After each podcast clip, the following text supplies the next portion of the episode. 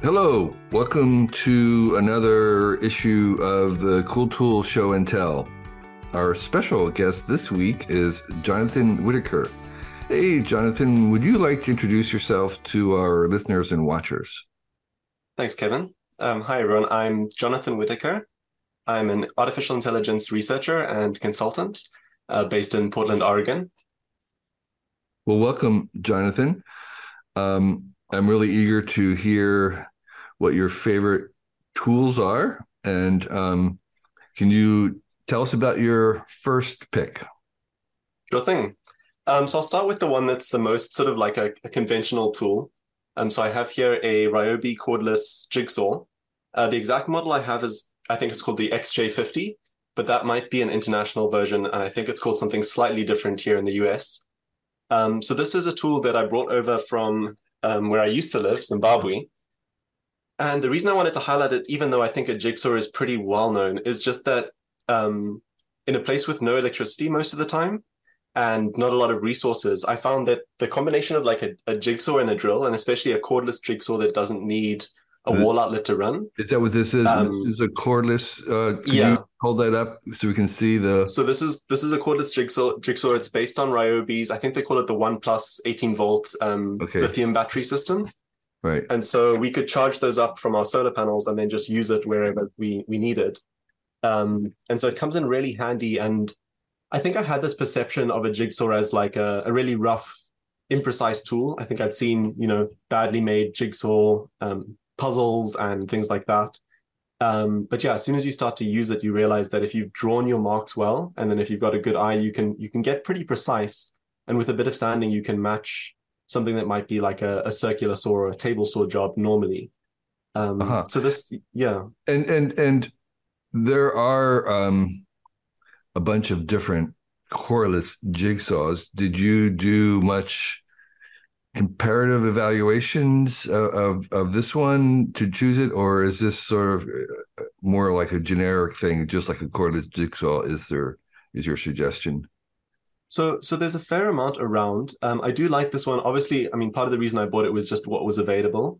Yeah. Um, but I think key things to look for. So this has, um, it takes the the kind of universal jigsaw blades, and so you can get okay. blades for cutting metal or for cutting wood. Um, more aggressive blades if you want to cut really fast. Um, so make sure that it, it, takes the universal blades, and then also it's nice to have.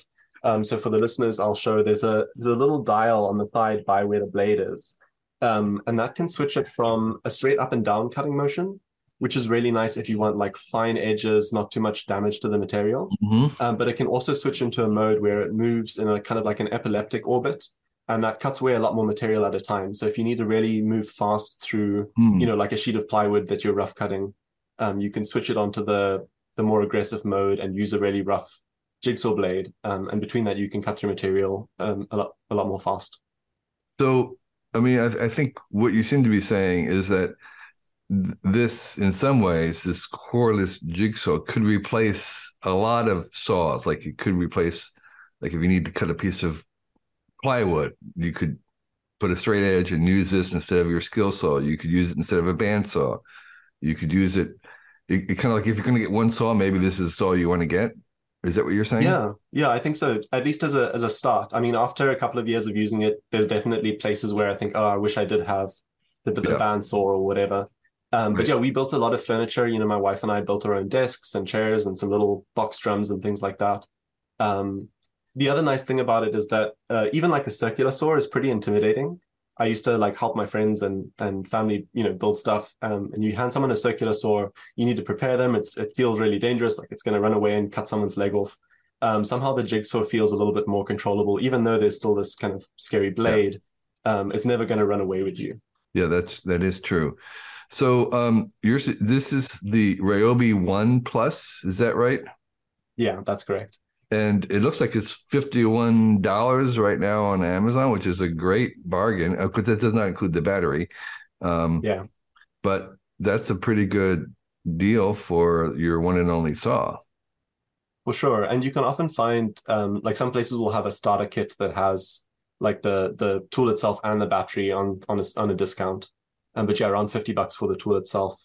Um, and then if you enter that system, like I have the jigsaw and the drill, and then a friend has the the cordless angle grinder as well. Um, you can have you know one or two batteries and swap them out. Um, Yeah. It's very convenient to be able to switch in something that's fully charged. Right. A cordless angle grinder is something I wished I had 20 years ago, 30 years ago. It's the second most useful thing ever. It's pretty magical, yeah. yeah, I can cut anything, including I was doing it to cut uh, stone, um, you know, patio stone. It's really Yeah. Um, And like up on a roof or something, you don't want to be running cords up the ladder Yeah. and then along. Yeah, so Yeah. that's a game changer as well. um, okay, well, that's a great start. So, um, Jonathan, what's the, um, excuse me, what's your second pick?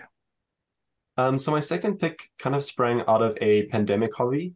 I think like many of us, I was locked down and looking for things to do. And so what I ended up getting really interested in was spiders. Um, just digging around my yard and trying to figure out what um, species of spider were there. And to kind of enable that, you often need some magnification because these things are quite tiny. Um, so what I have here is called a Raynox DCR250 macro adapter. And for the listeners, this is like, it looks kind of like a magnifying glass with a frame that has some spring-loaded um, clips that let you clip it onto the front of a camera lens. So this is not So, um, so, so a you're holding, yeah, holding up something that that snaps onto the front of like a camera, like an SRL kind of camera, old fashioned camera, that goes onto the front. Yeah. That's an additional magnifier to the lens that the camera has. Exactly. And so normally this is where you would clip like a an ND filter or an extra protective layer. Um, so it's it's compatible with a lot of cameras. I think if you've got anything from like a 50 to a 65 millimeter filter ring, um, you can clip this on and you can buy adapters for larger things.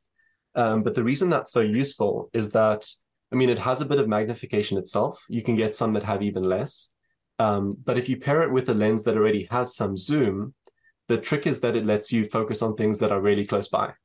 So, for example, my camera is just a point and shoot um, sort of bridge camera. There's no interchangeable lenses. Um, but if I zoom in to full zoom, normally that has to be, you know, six feet, eight feet, 10 feet away at the nearest focus. Um, whereas with this, I can clip the little macro adapter on, and suddenly something that's, you know, 10 centimeters away or 20 centimeters away, I can focus on that. Um, and so that combination of a zoom lens with this thing that lets it focus close by, um, it's kind of shocking how good the uh, macro capabilities are. Um, and it's a lot cheaper than going to like a dedicated macro lens. Right. So presumably they have um, different versions of this for different cameras. You have a Lumix super zoom, which this fits on, and presumably there would be alternatives if you had, you know, I don't know what the current alternatives are, a Sony or or whatever. Um, is that is that right? Or does So one actually- does one fit everything? It's it's pretty much one size fits all. If you have a, a massive lens, like a, a giant, you know, wildlife lens or something, then the filter ring would be like a 100 millimeter filter and it wouldn't fit. But Mhm. I'd say almost every camera and lens that's just in the general like mid-range hobby use, because it's sort of spring loaded, it just clips into whatever rim you've got. Mm. Um, so it's, it's very universal. And then even if it's a smaller lens, the insides um, you can unscrew and you've got a 43 millimeter Mhm. um, sort of it's another standard mounting. So between the different like adapters that you can buy, um, the actual lens itself is is almost universal. Okay. And it looks like it's about $70 and um the idea is is that um you could get really close. So so how like inch away, how close could you actually get? Um, you can't get like an inch away. I'd say probably about six inches is the minimum Okay. to maybe about 12. Okay. Um, but within that, it also depends on what your base camera lens is. So if you have a um, like a high zoom lens, maybe it's a little further away or a little closer, depending on your optics. Um, but it's definitely much more workable than something that's, you know, you have to be two meters away from the subject. But can you also, if you have a zoom in, can you also retreat the zoom to make it more of a standard or normal and use it? Does it also use it and allow you to be closer if you have the setting much more like a wide angle lens? Yeah. Um, so my camera goes down to the equivalent of like a 20 millimeter lens. Yeah. Um, and at that super wide angle, the Raynox does have a bit of a vignette. Okay. Um, but in the center, you can get really close and you can get some really nice, almost like fisheye um, macro of, yeah, Yeah. some some larger insect or something. Um, so I can share my screen to show a bit of the just what the magnification is. Um, obviously, it's variable. So this is like a, a honeybee for the listeners. Um, wow, it's very, notes. yeah. So Yeah. we're seeing a profile of a honeybee on some purple flowers, and it's very crisp, very um, intimate, very close. Uh, looks like it's maybe I don't know four inches away. That's what it feels like. Yeah. And the, the bee takes about maybe half the field of view. So this is Yeah. actually quite a wide angle on the base camera. Okay. Um, and then if you zoom in, um, so this is this is a shot that I took just to illustrate what the the kind of um, higher zoom levels look like. Uh, so this is the tip of a ballpoint pen, um, and from the the like base where the final nib pokes out to the end of the ballpoint where the actual ball is is is most of the height of the image. Um, and there's a tiny little spider whose body is about the size of the actual ball in the rollerball pen. yeah, yeah. Um, and you can that's see all the detail. yeah. um, which, so the, yeah, the the ball point pen. It looks like it's like a fire hydrant. It's it's you know it's really substantial and incredibly close. So that's more than just six inches away. That's like an inch away. Yeah, so this it effectively becomes like a microscope, um, like a like a really high magnification microscope, um, which is I think one of the reasons why this macrophotography got so exciting for me is because things that you would otherwise just say, oh, it's a little speck, right? The spider is maybe Right. two millimeters across. Um, when you zoom that up to fill the frame, you suddenly realize that there's all this detail and color and nuance. Mm, Um, now, I will say um, with a lens like this, at, at that high of a magnification, the focal very um, plane shallow focal length. very, very shallow. Um, if you use it with a, a smaller sensor camera, like mine doesn't have a full frame camera, a full frame sensor, it's just the smaller APS-C. Yeah. You do get a bit more depth of field, but it's still like any slight motion of your hand. Um, it, you've maybe got like a millimeter of depth Yeah. between, you know, being out of focus. So you have to probably use a flash to freeze the motion. You can do things like focus stacking to get more of the image over multiple Yeah. passes. Um, but it's much easier to use if you use like a slightly wider angle lens, less zoom, um, and then it's really nice. So, um, does this contraption also fit onto a prime lens, a fixed lens? If you had those, would that also work on those? Yes, uh, so you lose the ability to go in and out, but it does it does give you that closer focus and that increased magnification. So Yeah. I know people use them with like a 100 millimeter lens, and they add this on the front. Um, and for like macro shots of flowers and things like that, you get some incredible photos. Yeah, well, that's really great. A one size fits all um, magnifier, mag, uh, you know, macro magnifier. That's really cool. And that's called the Yeah. Raynox DCR 250 Super Macro snap-on lens. They have the Raynox 150 as well. So if you have a, a lens with a lot of zoom and it's too much extra magnification, you can get one that just does the bringing the focus closer. Okay, that's pretty cool. Okay, Jonathan, what's um what's the third tool that you'd hate to lose? So moving from uh, spider photography to music, um, another pandemic hobby, I have the uh, this is the Roli Seaboard Rise. Um, so what I'm holding up, it looks like a keyboard layout, right? Like a like a 49 key piano keyboard, but the entire surface is this sort of squishy neoprene rubber texture, Okay, continuous surface. yeah, so it's Um, about two feet so this is an instrument that, It's about two feet long. It's maybe just an inch thick. Yeah. Um, it looks like yeah, kind of like a keyboard, a extended keyboard, but very thin. very thin Um, but surprisingly heavy, which is why I put it back down. Um, Uh-huh. It really feels like a beefy premium piece Oh. of equipment. Instead of having these these distinct keys, it has this rubber membrane. And what's the advantage of that? So with a normal piano, you're limited to these discrete notes, and some of them have a little pitch wheel or something on the side that you can use to bend, but it's very unintuitive. Whereas with the Seaboard, because it's this continuous playing surface, it registers touch and pressure, um, and it uses a standard called MPE, which is uh, MIDI polyphonic expression, so that you can use those movements and that uh, nuance to control the sound. So, for example, I can play a note and then I can just slide it down to a lower note. And it's because it's a continuous surface and it's tracking that touch, you can just control that pitch as much as you'd like. Um, and so if you'd like to be very expressive, like emulating a cello, you can wiggle your finger to do some vibrato. You can push harder to get a more aggressive sound. Um, so it's designed to be a lot more of an expressive musical instrument versus just a piano, which is kind of on and off, maybe how hard you hit it. Okay. So there's more nuance in the pressure and the relation between the pressure and the and the sound. Yeah. And um and is this for composing music? Is it performance or for both?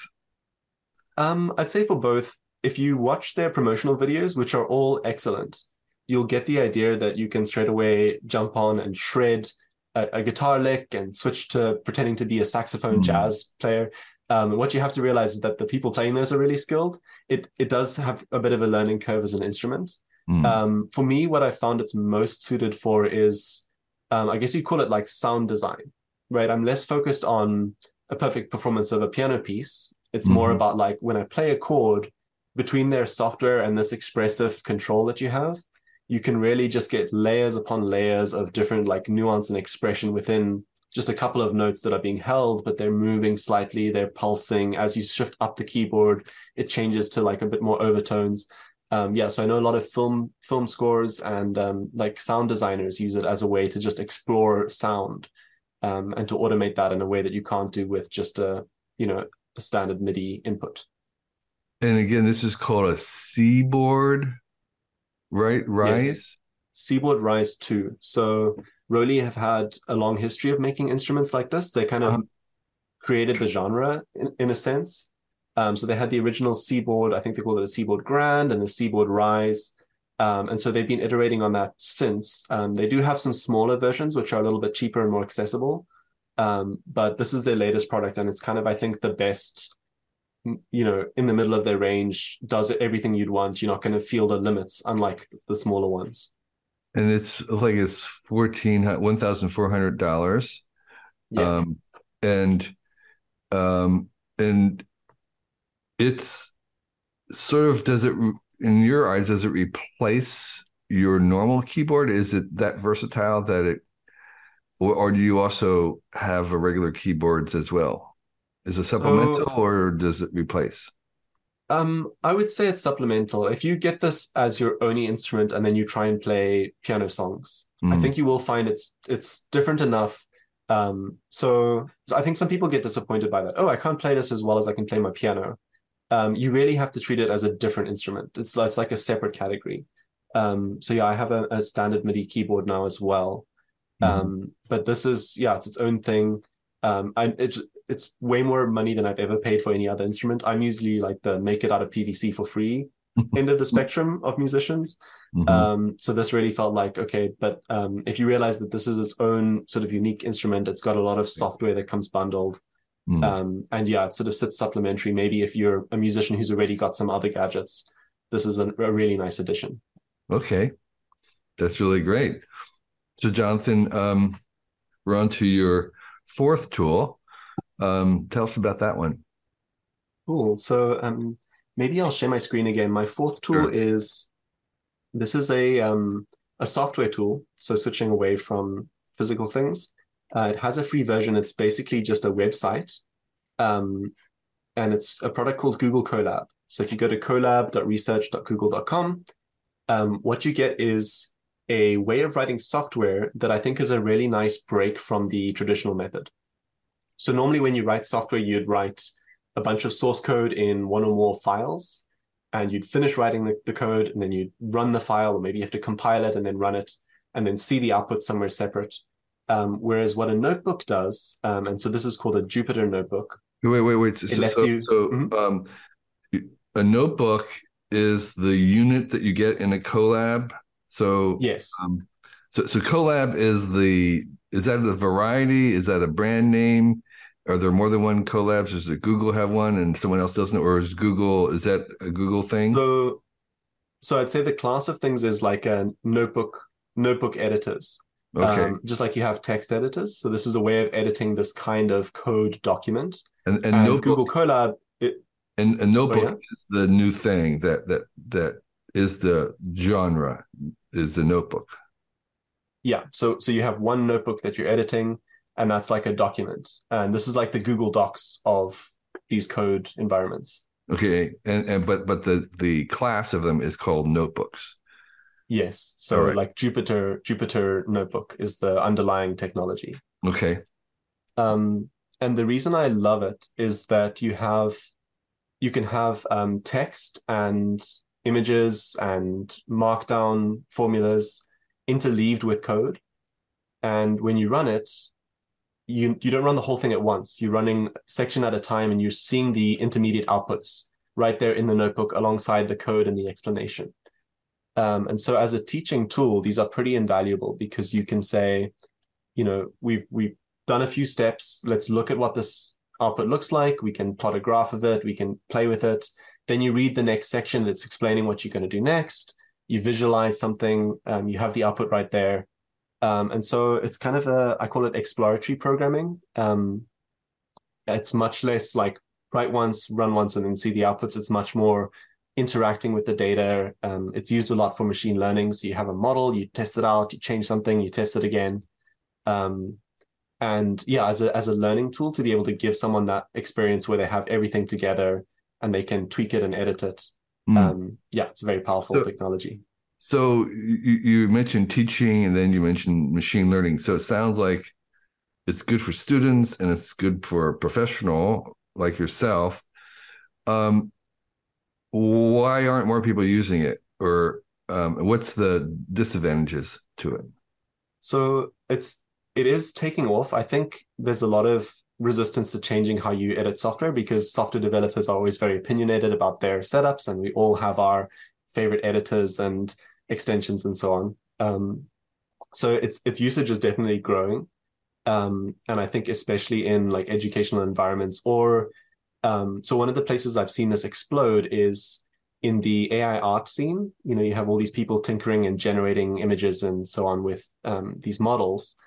Um, the other the other difficulty with doing that the traditional way is that you have to download everything onto your computer. You have to get all of the environment set up such that you have you know the right programming language installed and the right models downloaded. Um, so Google Colab, in addition to being like the notebook editor, it also runs a computer in the cloud that all the code runs on. And so you have this like standardized environment where I can say, look, I wrote it so that it runs in Colab.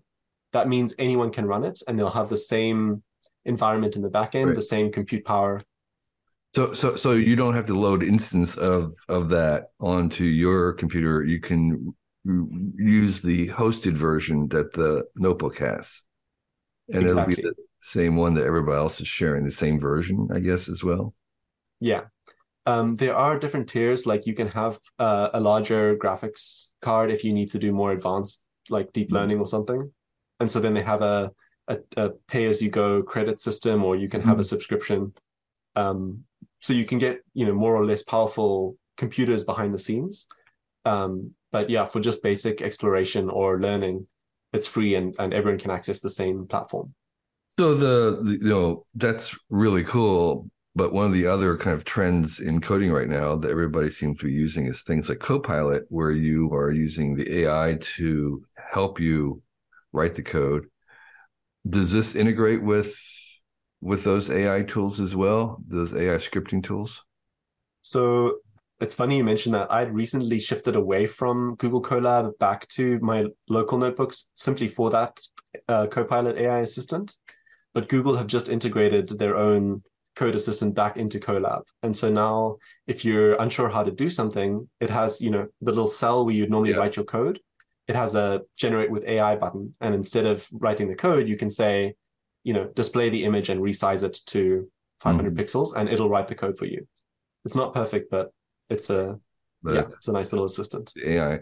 Um, so it sounds like this would be a really great place for someone learning how to code. Like say you wanted to do web development um, this would be a would you recommend a, uh, that the person begin here with the with a notebook?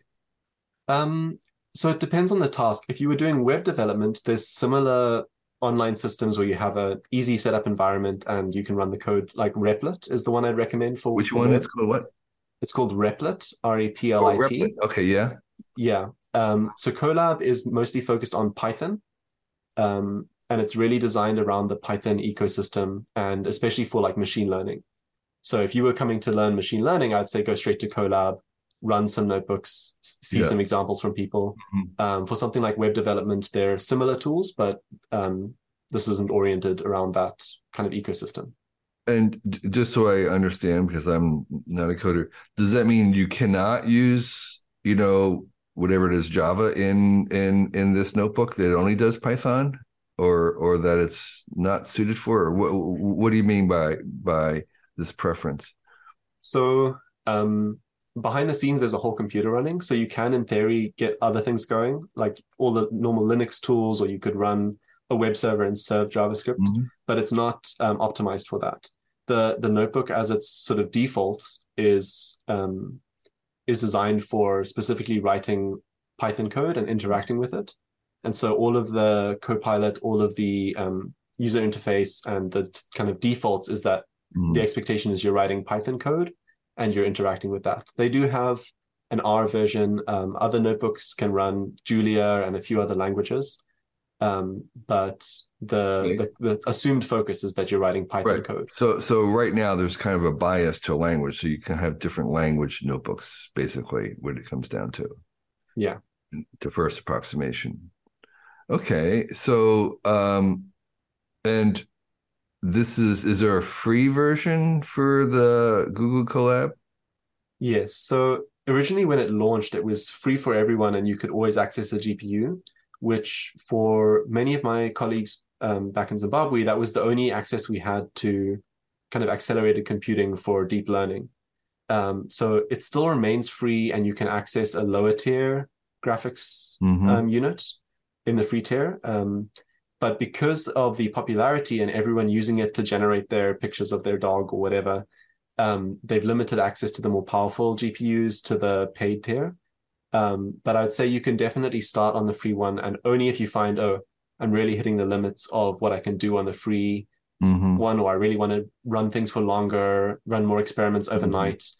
That's when you would upgrade to the Pro subscription or the the Pro Plus. Um, right. Okay. Yeah.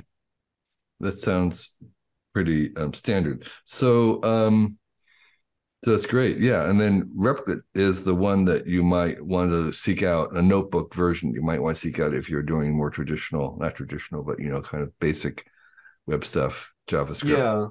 Yeah. So, so Replit's also lovely. I mean, I could, I could just as easily have put that as, as one of my picks because it also has, you know, it sets up the environment for you. It has their, they call it Ghostwriter, the AI assistant mm-hmm. that's really powerful. Um, and so there you have, you know, you edit your code, you see your web page or whatever straight away, and they support a whole bunch of different languages. Um, so it's slightly different focus, but um, yeah, also a really lovely tool. Okay, well, great. Well, the general tool then is um, a notebook um, environment for for for writing code. So thank you for those. That's really great. Um, so, Jonathan, we have a couple minutes available. Would you like to share with us any kind of um, project that you're working on or cause that you would like to champion? Um, something you'd like to personally recommend? Um, so I don't have any specific um, personal project that I can push. Although if people are interested, I'm trying to work on my YouTube channel and get more educational content out. So you can follow me on Twitter or whatever if you'd like to find that. Well, tell tell um, us a little bit about what your YouTube channel covers. Uh, so whatever I'm interested in, in at the moment tends to overflow into YouTube videos. Um, and so for a while, that was the image generating type of deep learning model, yeah. shifting over into the language space now. Um, language, large language be, model. Yes, yeah. So some large language model stuff. I'll do some um, 3D graphics stuff in the coming mm-hmm. months. Um, uh, do, are you are these tutorials or, or are they just more of a showcase of your project? Is these kind of a maker thing? What give me a little bit more of a sense of. Yeah, the, these would be um, tutorials, very very deep and technical. So I would say probably not um, applicable to to most most people. But if you're really into machine learning and you want to do some deep dives, that's a good place. Um, but if I had to plug something, I'd say more generally, like it's a really fun time to be getting into coding and deep learning, and so even if you're not interested in like the really deep um, code applications, try out some of these things. Like Google Colab's really approachable. There's lots of online demos where you can interact with these models. Um, and yeah, I think it's quite a fun field to be getting into. Great. So, yeah. Um, coming back to the, to the notebooks, I've heard, I, I remember very early on that that you could download someone else's notebook to do some AI ish thing. So, so there was very early on, um, you were downloading notebooks was one of the ways that you actually had access to this before they were public. Is is that still something where where you actually have someone else's notebook as a thing and you download it and use it like a like a software app almost? Yes, so you can share just natively in the like if you're using something like Colab, um, and if you're using a local one, it's just a file like any other text mm-hmm. file. Um, and it's really fun. You get these like these lineages. You know, someone writes some code in one notebook, somebody else copies that and adds a bunch of things. You can make little user interfaces where I hide a bunch of code and instead you just see like a slider and a button. Um, and so then you have these like, especially in the AI art community, you know, Disco Diffusion version 8.1, which is based on this person's notebook from this, which is based on that person's notebook from that, which is based. So everyone's just mixing and sharing. It feels very much like, you know, early days of free software or something where just everything's open source, everything's shared and public, and everyone's copying and pasting and figuring out how to make it work um, without being necessarily too technical. Okay. All right. So, um, do you have notebooks to share yourself? Um, sure. I can link to one or two that are like introductory tutorial style things. Okay. Um, yeah. Alrighty, that'd be great. We'll put those in the show notes if you send them to us. Um, well, this has really been fantastic, Jonathan. Thank you for your tools, for sharing, taking time to share yeah, with us. Thank you so much, Kevin. And, it's um, um, it's been surreal being on the show that I listened to, and it's also influenced my last month or so everything I interact with is like, oh, I wonder how I would describe this on Cool Tools, or oh, that's a really nice tool. I must make a note of that. Um, so yeah, yeah it's, uh, it's, it's been a really fun experience. I appreciate being introduced to the world of notebooks, which I knew very little about, but I think it's a really cool tool, and uh, others can run with it. So thank you again for sharing. We appreciate it. This year, our Cool Tools blog will be 20 years old, which means we've been posting something new every day for 20 years. It's only possible because of the very engaged and knowledgeable readers and listeners like yourself. You've kept this place going, and we are very grateful for you. With this idea of 20 years in mind, um, we decided to try an experiment this year. And I'm inviting our guests and listeners to join me on our Cool Tool Show and Tell, which is the program that you're listening to right now. So if you feel you'd make a good guest on this podcast and have four uncommon tools that you'd like to share with us, um, please sign up on our form on the website and we'll see about inviting you. You must be comfortable taking on talking on a video and um, you need to have some tools that you can show um, we record on, as you know, on Zoom. We do a YouTube version, a video video version of it, as well as an audible version. Fill out the form if you're interested, and um, list your four, four cool tools, and we'll see if there's a good fit. The applications aren't guaranteed in any way, um, and we're looking at tools that are new to us and appropriate tools, and um, whether the times will work for you. So um, we're really interested in hearing from people all over the world, not just in the US, although the tools have to be available online, easily available online. And um, if you are a long time listener, you kind of know what the definition of our tools are. They're very broad. They can be anything that's handy, from something in the kitchen to something you use to travel to a workshop to something professional that we may not know about. We're really interested in things that we don't know anything about. So um, this is an open invitation. We'll give it a try. If you think you make a good guest for this podcast, um, fill out the form. There'll be a link somewhere on our website. Um, and we look forward to, to chatting with you. Thank you.